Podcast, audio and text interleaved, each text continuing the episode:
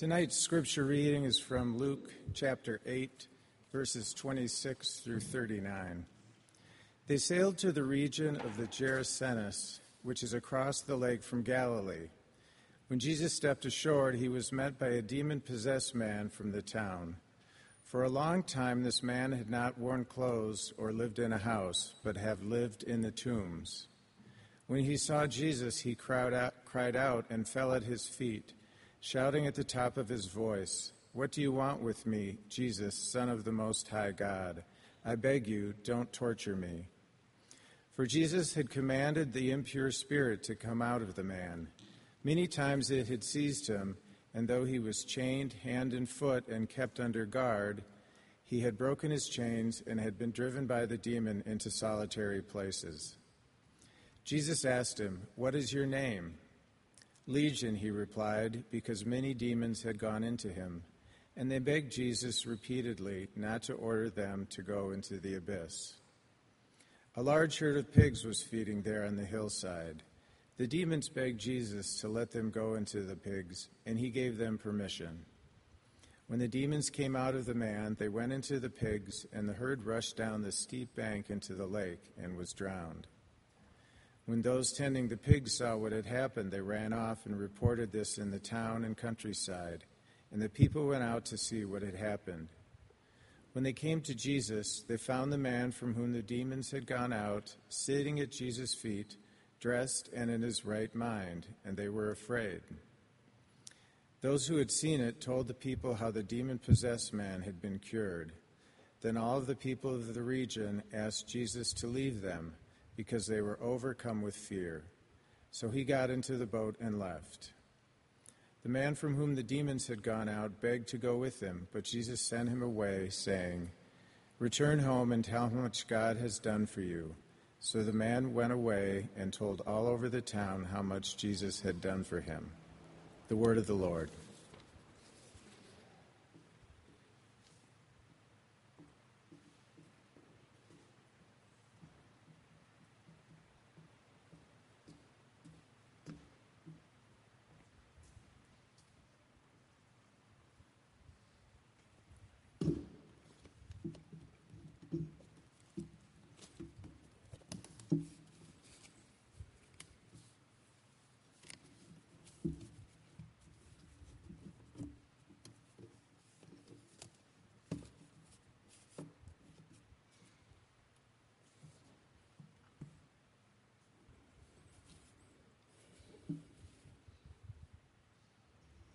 Everyone always hated Jimmy. Everyone always hated Jimmy until a year ago last January when he shot himself in the head. Now everyone thinks he's great. Jimmy takes up his post nearly every day at the Bombay Beach American Legion, right at the end of the bar where it dead ends into the wall, up next to the hallway to the bathrooms. Jimmy doesn't say much. It's difficult for him to speak. Most of his jaw had to be rebuilt. He just smiles his crooked smile and nods at people when they call out to him. They call him his name or pass by him on the way to take a leak. Jimmy, they yell when they walk in the bar. It's the first thing most folks do when they walk in the Legion. They look over at Jimmy sitting at the end of the bar with his back against the wall. They give him a warm smile and call out his name in greeting Jimmy! They yell, drawing out the second syllable and turning up the volume a little bit. Jimmy! And then they shoot him with a finger gun. Some, Hard Mike, Bob, and them, will call him Jimmy Gun or Bang Bang or Headshot. Hey, hey, Headshot, how's it going? He never buys his own drinks or anything to eat or nothing. Pretty much everyone comes over and chats to him at some point. So they sit down with him for a while. If his drink is low or his beer looks empty, they ask him if he needs another. They tell Carol, get Jimmy another.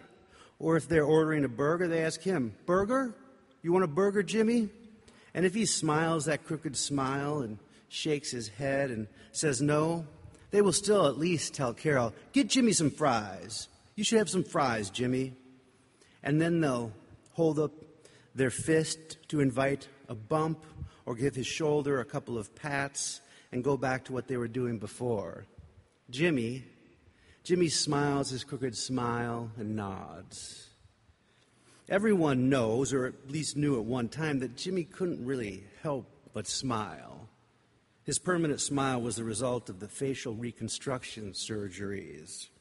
Evidently, the doctors told him that he was lucky that they were able to put him back as good as they did.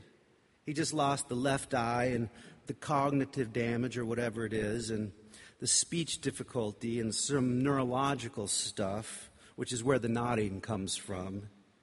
He can't really help that much either. Jimmy's friends and neighbors started hating him almost from the time he could walk and talk. In a town of just under 200 people out in the middle of the desert, everybody knows everybody's business. And Jimmy, he just seemed different. Even as a toddler, even moving into preschool, he had a look in his eye that was, well, you might not call it intelligent, but it was certainly curious. Curious. And like maybe he knows something about you that you didn't want him to know. That is a stupid thing to think about a kindergartner. Everyone knew that. But it didn't matter. They still thought it. And they did not like that look. The town's hatred for Jimmy was solidified when Hard Mark, Hard Mike, he was Mikey back then, came up to him in first grade right in the class, right in front of the teacher, and looked him straight in the eye, just like he was making sure, and then shoved him hard with both hands. And as he was tumbling backwards, before his head hit the ground, Jimmy thought he saw the teacher smile. That was it. From then on, everybody hated him. They called him every kind of name, everything you could think of.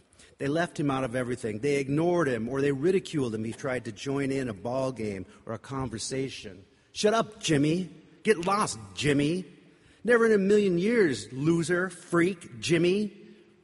And then they would give him the Bombay Beach salute, which is achieved by raising the middle finger from a closed fist. Sometimes when he got older, when people passed him on the street or drove by when he was in his yard, they wouldn't even bother yelling. They wouldn't even bother looking at him.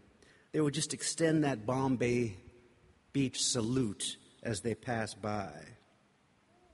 Well, one time, early on, when he was still in grade school, Jimmy came to his mom and he asked his mom why. Why does everybody hate him? And his mom said, some folks just need someone to chase around a little bit, makes them feel better. And that was the last time he mentioned it. Jimmy didn't fail to live up to everyone's thoughts of him. He was constantly in fights. He would go off at the drop of a hat. He got suspended in high school. He started drinking hot, hard and getting high. He started stealing things. He was first arrested at 14 for stealing the town's dump truck and taking it for a joyride. Pretty soon, he was arrested for assault. He dropped out of high school. And then he graduated to meth. And that's when he started ripping everybody off for real. Would break into anyone's house. Eventually, his mom couldn't take it and moved with his sister somewhere else. Jimmy sort of then at this point disappears into the desert. People didn't know exactly where he stayed. He would come into the Legion every now and then, looking like hell and looking for money, beg- begging for change. His skin was yellow, his clothes were dirty, ragged, and people would just chase him off. Wouldn't even bother with the old insults. He would show up, and mostly, if he didn't smell too bad or get right in somebody's face, they wouldn't even notice him. And then one day, Jimmy shows up, looking like a person, scrubbed, smiling. He came in the Legion and sat down and ordered a beer. Everybody was taken aback and they started ribbing him. They said, What happened to you? They asked him if he met Jesus.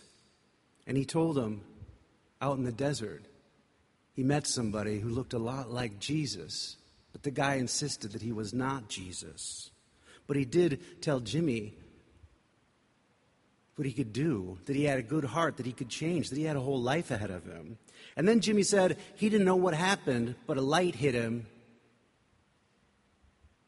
And when he could see again, the guy who wasn't Jesus was gone. And so he'd been trying to get himself together. He got some clothes. He'd been working hard. He got a job even out at the casino. He'd been working on his GED. And now he was just moving back into town, into his mom's old trailer. And that's when people really started to hate Jimmy. They really started to hate him. All that hatred that had been sort of more or less dormant for a while while he was gone came back. And it came back accelerated. People started talking when Jimmy left the Legion. Thinks he's better than us. Got a job, huh? Everybody said, I don't believe it. I don't know what he's doing. He's up to something, they said.